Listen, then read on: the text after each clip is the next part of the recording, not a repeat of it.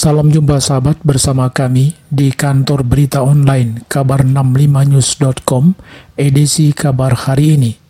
Sahabat, virus COVID-19 terus bermutasi. Oleh karena itu, pemerintah Republik Indonesia terus berupaya meningkatkan kekebalan tubuh warganya.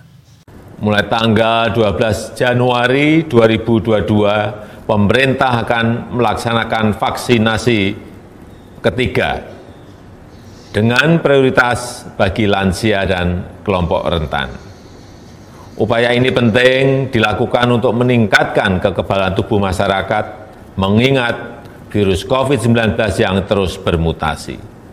Untuk itu, saya telah memutuskan pemberian vaksin ketiga ini gratis bagi seluruh masyarakat Indonesia. Karena, sekali lagi, saya tegaskan bahwa keselamatan rakyat adalah yang utama. Adapun syarat dan ketentuan yang dibutuhkan untuk menerima vaksinasi ketiga ini adalah calon penerima sudah menerima vaksin COVID-19 dosis kedua lebih dari enam bulan sebelumnya.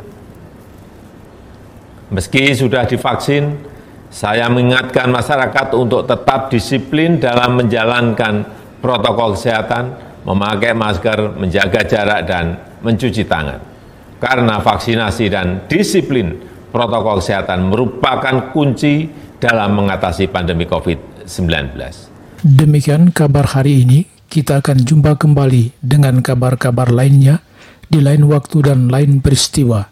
Apabila Anda ingin mendapatkan kabar-kabar terbaru, jangan lupa klik situs kabar65news.com. Akhirnya, saya pamit undur diri. Terima kasih atas perhatian Anda dan sampai jumpa.